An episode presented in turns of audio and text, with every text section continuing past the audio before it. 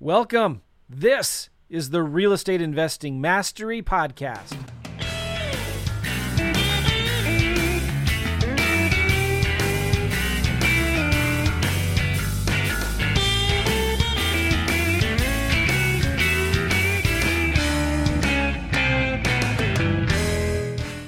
What is going on, everybody? Happy Thanksgiving tomorrow as I'm recording this. Today's Wednesday, tomorrow's Thanksgiving. Hope you're doing well. Welcome to the Real Estate Investing Mastery Podcast.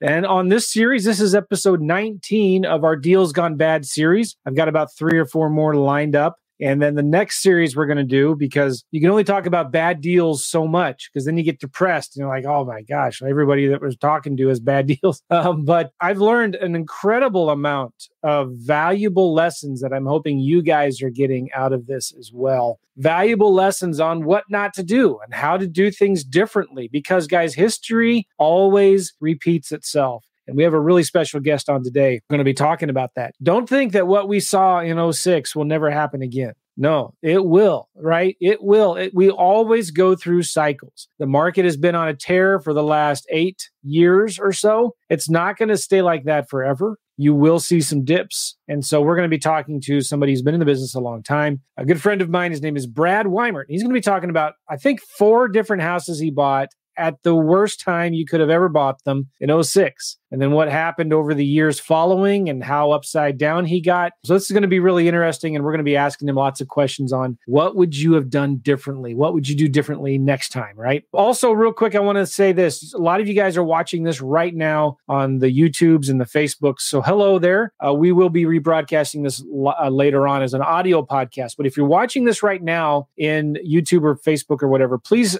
give me a thumbs up or say hello. Tell us where you're from. Say hi We'd love to see you, and we'll pop you up on the screen here. And, and, subscribe to the YouTube channel and like the video, give it a thumbs up, share it if you want. This has been a really, really good series, and we're getting a lot of incredible uh, value out of that. And, and a lot of people have been asking me, hey, how can we get the notes? Well, you can get the notes by texting the word bad to 313131 text the word bad to 313131 or go to joemccall.com slash bad every episode we take notes on lessons learned and what you could have done woulda coulda should have. and it's a really incredible valuable resource right now all of the notes are in a mind map pretty soon we're going to be putting them into a pdf or a book or something like that so if you want it for free joemccall.com slash bad or text the word bad to 3131 31. Cool. And look, we've already got Cheryl in the house. Hi, Cheryl. How are you? So if you're on Facebook or YouTube, please say hi.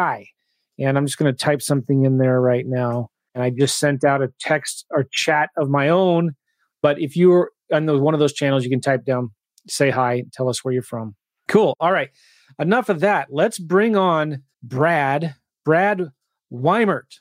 How are you, sir? I'm relatively good. I uh, I successfully got a positive COVID nineteen test two days ago. Oh, so to the club. I got mine like two and a half weeks ago. Nice. So Sorry I'm, to hear um, that. How are you feeling? Yeah, I'm good, man. You know, like I'm a little sick, but no big deal. And we'll. uh, uh I'm excited to be done with it. So yeah, you know, yep.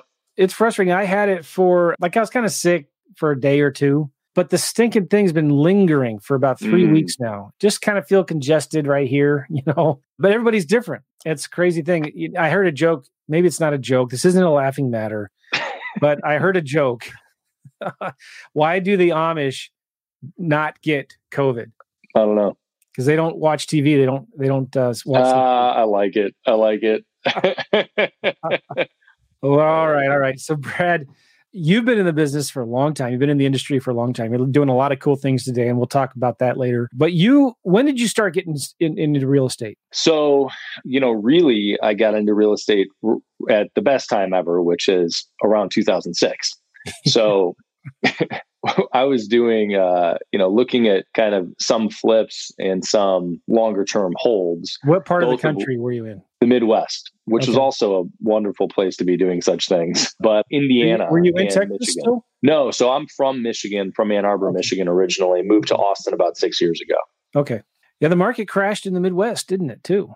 not as bad as California, but yeah. All right. So um, you started investing in real estate in 06. Were you like me at that time looking at the historic appreciation of real estate and and thinking it will never go down. Like uh, real estate always goes up. Over the last 50 years, it's gone up an average of 6% or whatever. Do you remember those days? Of course. Yeah. Yeah. Yeah. Well, I think that there are just a whole host of lessons through mistakes, which I like. I love the when you originally posted this idea of, hey, does anybody have stories they want to share about terrible real estate deals? It's like, oh, this is a great concept because, you know, unfortunately, the narrative that gets pushed specifically through our new dynamics of media with social are all positive. Everybody just wants to show all the good stuff that's happened. And the fact of the matter is, we grow the most through pain not yeah. through success. Mm-hmm. We grow the most when we fall on our face and figure out, well, that was a terrible thing. I don't want to do that again.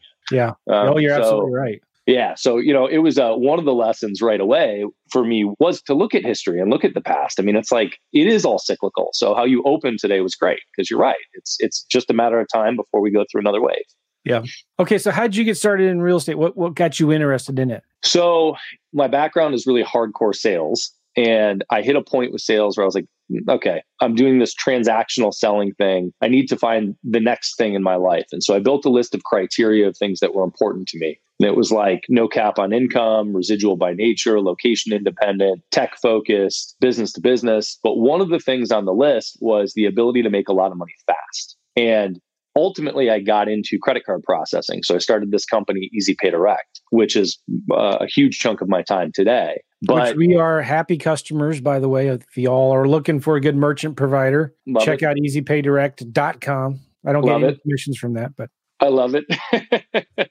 so merchant services does not provide the owner is the ability to make a lot of money fast. We are making pennies per transaction and it's it's contingent on a large aggregate portfolio. So it's a it's a long build. So while I was doing that, I also had a tremendous amount of interest, kind of always in real estate, but flipping houses. And the, one of the reasons that I have such interest in it is I'm a very tangible person. So I like having a solid physical asset that I can go back to. It's it processing is ones and zeros and hopefully more than just zeros, but things in the ether, right? And yeah. I like having physical land. So, but from a checklist perspective, I could flip houses and make chunks of cash. So I was flipping houses while I was selling merchant services as an agent in 06 and it gave me the ability to build up a residual but pay for lifestyle at the same time so i was flipping these houses to get chunks of cash to kind of like in retrospect where the story is going is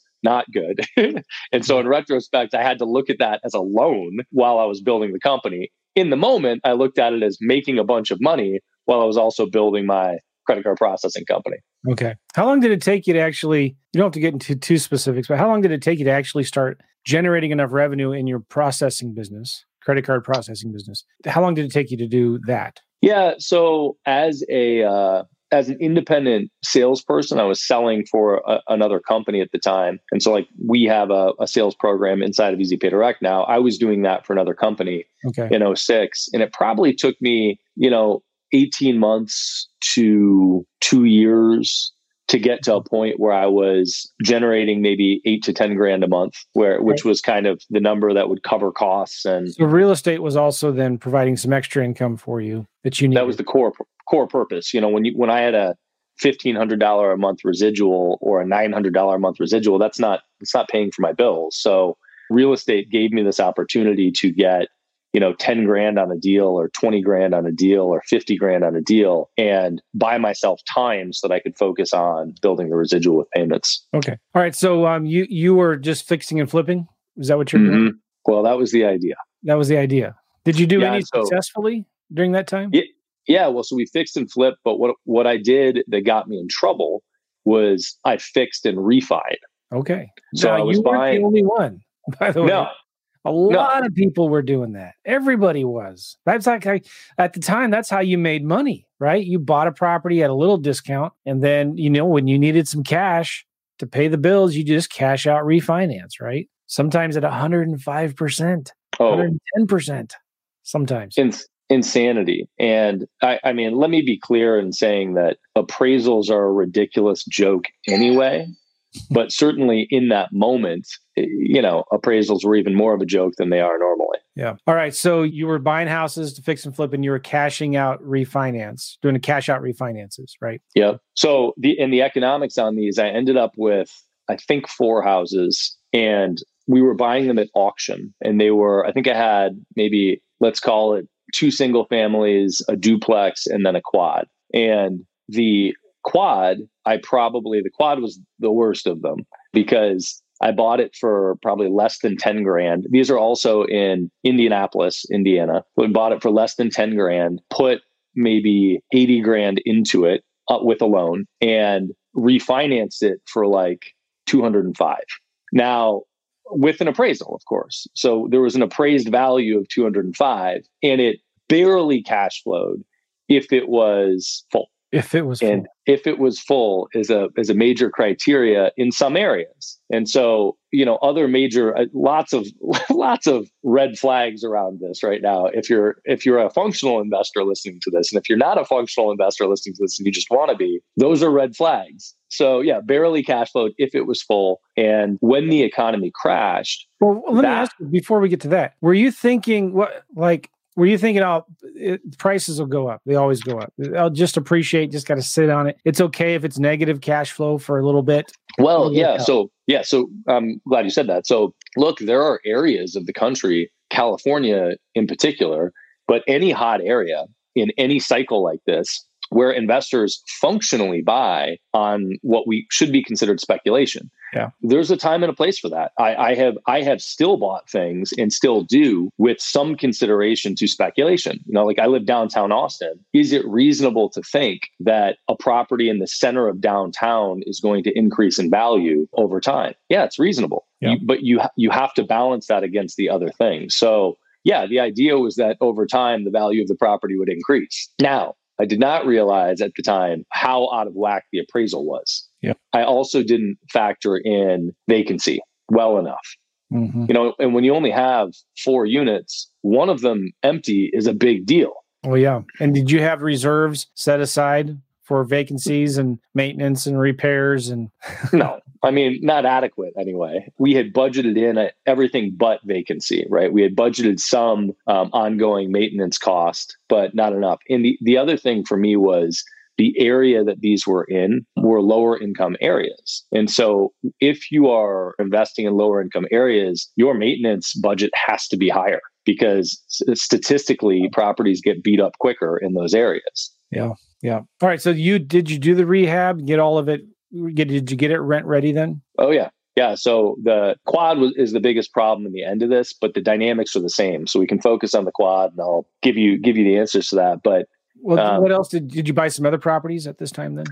Yeah, so there was there was a quad, there were there was a duplex, and there were two single families, uh, I believe. And the formula was the same with all of them, which was bought them at auction, rehabbed them, refinanced them, and then rented them. One of them, I think one or two were Section 8 properties, which uh, for those that don't know means that the go- it's a government subsidized program. And so the government is paying the check directly to the landlord which is great but there are you also have a specific demographic that are qualified to have section 8 and section 8 assistance from the government. Sure, sure. and you can have great section 8 tenants. You can also have some very strange characters Oh, yeah. um, you know that they, that have no money. I mean, that like you know scraping together two hundred dollars a month is a huge ordeal for them, and that makes for strange interactions as a landlord. Were you managing these properties yourself then? No, so I wasn't. I had a a manager who was a good friend of mine, but that introduces a whole nother set of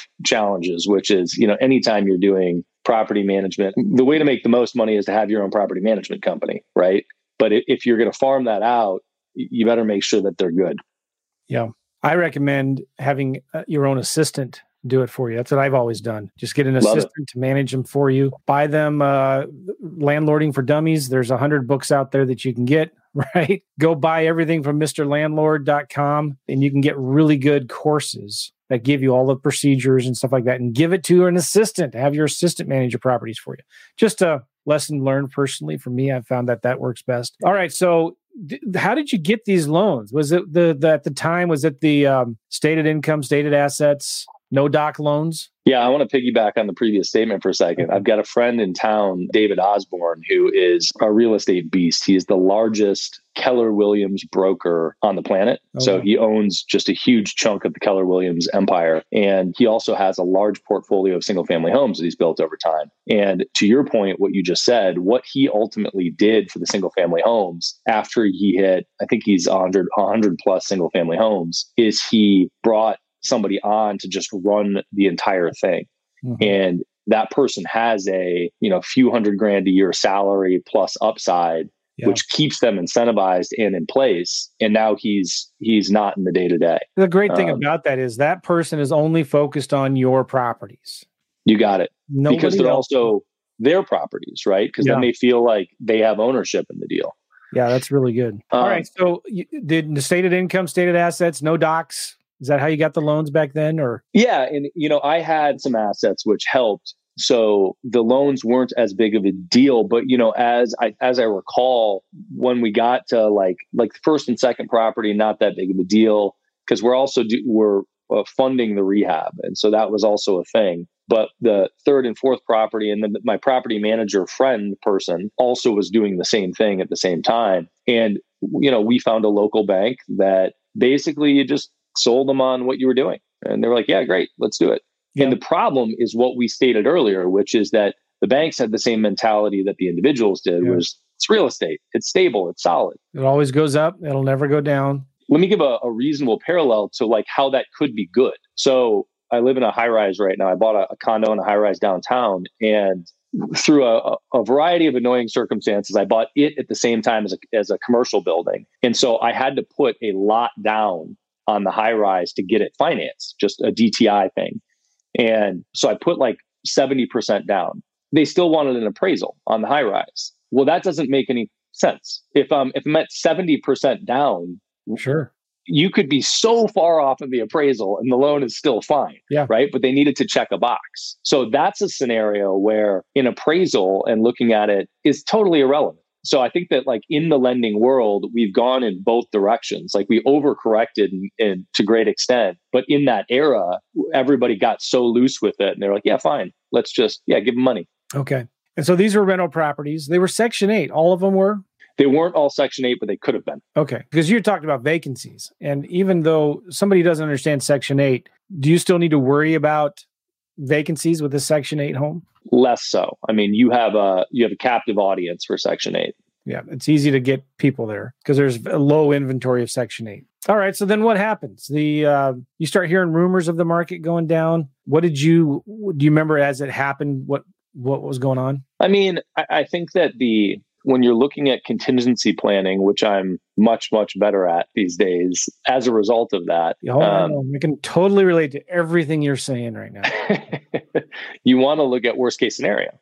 And I today am a firm believer that it's really important to plan for the worst, you know, hope for the best and recognize that neither are likely to happen. And so the the contingency plan with any real estate is look if it's cash flowing the, the, value is irrelevant right? The ups and downs in the market of what you could sell for in an instant is irrelevant unless you need that liquidity. What's relevant is can it pay for itself? Are you going to get yourself in a bind where you're bleeding every month and you have to do something about it? And so the challenge with these properties became vacancy and repairs. Challenge became that I was, you know, even if they were full, I was across four properties making when they're full, you know, a thousand dollars a month. But if I had one vacancy or one repair, yeah, that's gone. Much less a big repair. So right? you had eight doors, right? Mm-hmm. Eight doors, and and over at any one time, no, how ten many, doors. Ten doors. Yeah. At any one time, how many vacancies would you have? See, so the, the quad, a duplex, and two. No, you're right, eight. Okay. so uh, one or two. Yeah because that's the same thing I had. I had about 13 doors in 2000 between I bought between like 2006 and 7 and 8 maybe. And uh, I couldn't understand. Right. I thought the key to getting out of the rat race was you get a lot of debt, you buy a lot of properties, if it just cash flows 100 200 bucks a month, you're fine, right? And that's I wasn't even figuring in you know, again, we're talking about vacancies, maintenance, repairs, and stuff like that. And I, I remember getting so frustrated because every single month it was always something. There was a vacancy, there was a repair that I had to make, and all of the money that I had set aside or tried to set aside was just completely disappearing. And then it got for me to a point where I I stopped. I, I, I had to stop making my own mortgage payments so I could pay these properties mortgage payments because I didn't want to have to evict the tenants or whatnot. And I knew mm. I it was complete disaster for me. But how did you know you were starting to get in trouble then? Like how is it affecting you in your personal life? So what you just said is an interesting dynamic and what most people did in that environment was just foreclose and they just said meh I'll foreclose. And what actually happened with most is many people didn't even need to foreclose because they could drag it out so long without it actually happening and then they could play catch up or they drag it out so long and then it would foreclose but either way there was much more runway in 7 and 8 than yeah. ever before for the foreclosure process because the banks well a the banks didn't want it they didn't want the properties. And B, they didn't have the infrastructure to handle that influx. So, personally, the biggest challenge that I had in that moment was that I did have assets. And so I had a portfolio, uh, like a, a stock portfolio, you know, mutual funds, stuff in the market sitting. And because i had those assets i couldn't i couldn't foreclose. I would be giving up all those assets in order to pay off the debt if i did that. So that's that was an unfortunate reality for me. So i saw over time these four properties what was happening is i was bleeding you know a thousand to two thousand or three thousand dollars a month depending on vacancies and repairs et cetera through 07 08 09 et cetera. How long did you keep these then? So you know, I think that 07, 08, despite the, the crash, uh, my mentality was still like, look, we'll go through this volatility as long as I have cash flow, I'm fine. Let me just focus on making sure the properties are full and functional. And then as time went on, and part of this is a management thing, right? As time went on, I recognized the manager what wasn't keeping the properties full. They weren't his properties, and he was busy dealing with his properties. So, you know, it was probably 2014 Wow. Right. When I realized, and again, I couldn't foreclose on them. So I couldn't get rid of them. And the values were so underwater with, so let, let me look at numbers on these. So like you said you couldn't foreclose on them. What do you mean? Like you, you couldn't let the bank foreclose on them? Why not? Because they would look at, because they would take my other assets to pay the debt first. Right. So they'd say, all right, we'll foreclose and you're going to lose this amount of money and we're going to get, we're going to pursue you with this money from your other assets that you have. Okay. Exactly. Exactly. So 2014, I had been losing 25 to 35 grand a year, probably call it, you know, 20 to, you're right, 20 to 35 grand a year. And the values of the homes were like, let's call it 65 grand, 70 grand, 80 grand on the smaller ones, which now collectively had values or each had values of like 25 grand, 22 grand, 18 grand, right? So huge gaps. And then the quad that I had appraised for 205 was now worth 40, maybe.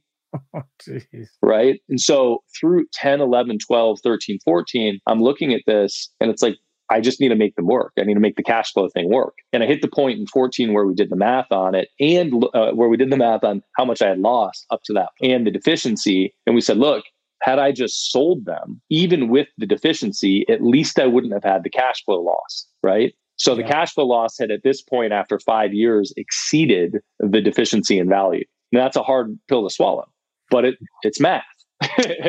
so the nice thing about math is it's just black and white. So I reached this point and in the and here's one of the major lessons is had had this property had any of these properties been in a better area with higher growth I wouldn't have had the problem because even if they dipped in value, it would have come back. But being in a, you know, in somewhat inner city, Midwest declining town, um, and I actually don't know the economics of Indianapolis, but I certainly know the areas that we were in were not accelerating in appreciation. Had I been in a different space, it would have been fine. But I looked at this and said, hey, the values in Indianapolis are not going to accelerate to the point where it's going to offset this or get it back to the appraised values. So I wrote some large checks and took took it on the chin in 2015. So you didn't even you still didn't do foreclosures or short sales on them. No. You no, still, I wrote you paid the banks back. Were these private lenders or were these big banks? I mean, you know how mortgages go. It was like 15 different banks by the end of the, the game. And they probably but, didn't even know who you were, right? And then, oh my gosh. And, and, truthfully, there there was at some point the moral consideration, moral. Yeah. Uh, and I, I, think that the notion of morality is a, a, different conversation altogether. But that that idea popped in my head at some point and said, "Hey, I made a commitment. Do I follow through with it?" Ultimately, I kind of let go of that idea because you have to play the game that you're a part of.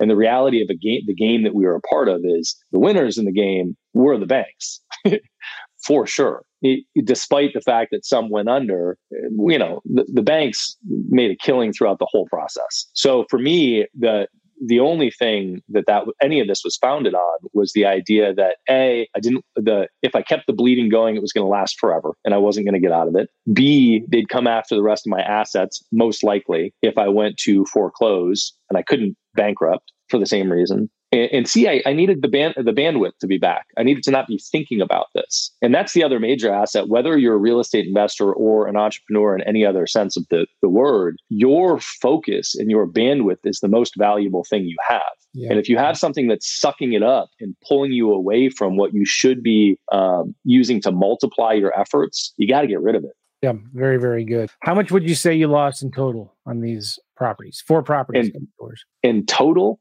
well, I think that I think I, I wrote a, a, total of 250 grand in checks to get out of the properties. And then I probably, then whatever the bleed was over the course of five years. I mean, we're probably in the 400 grand range, 500 grand range. I don't know. You were paying your tenants to live in your house for free. yeah, that's an infuriating reality. Oh, I, when I, when I figured that out, I, that's when I said, I'm done.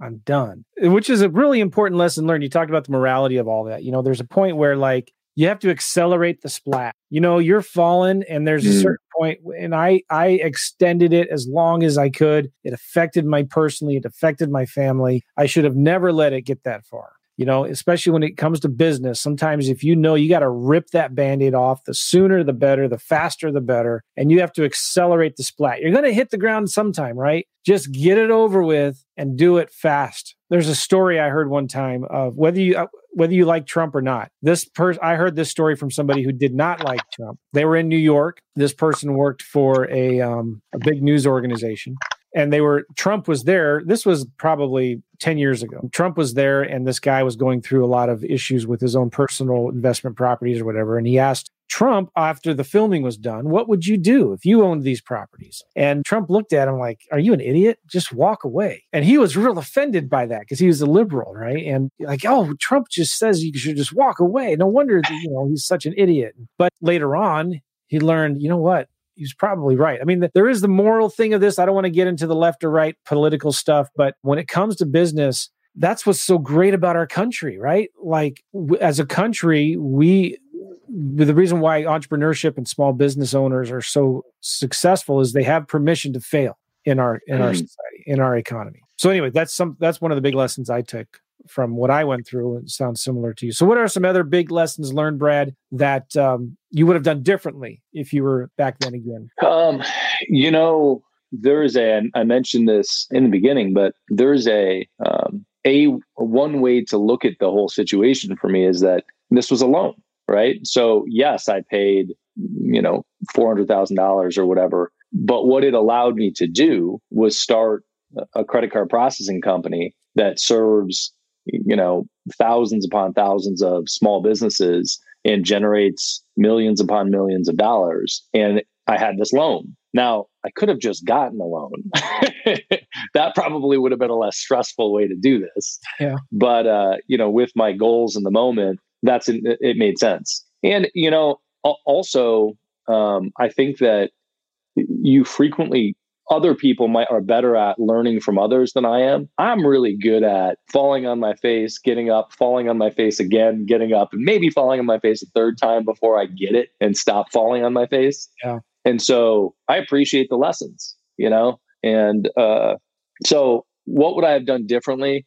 I probably would have pulled the audience a little more before I jumped into the deals.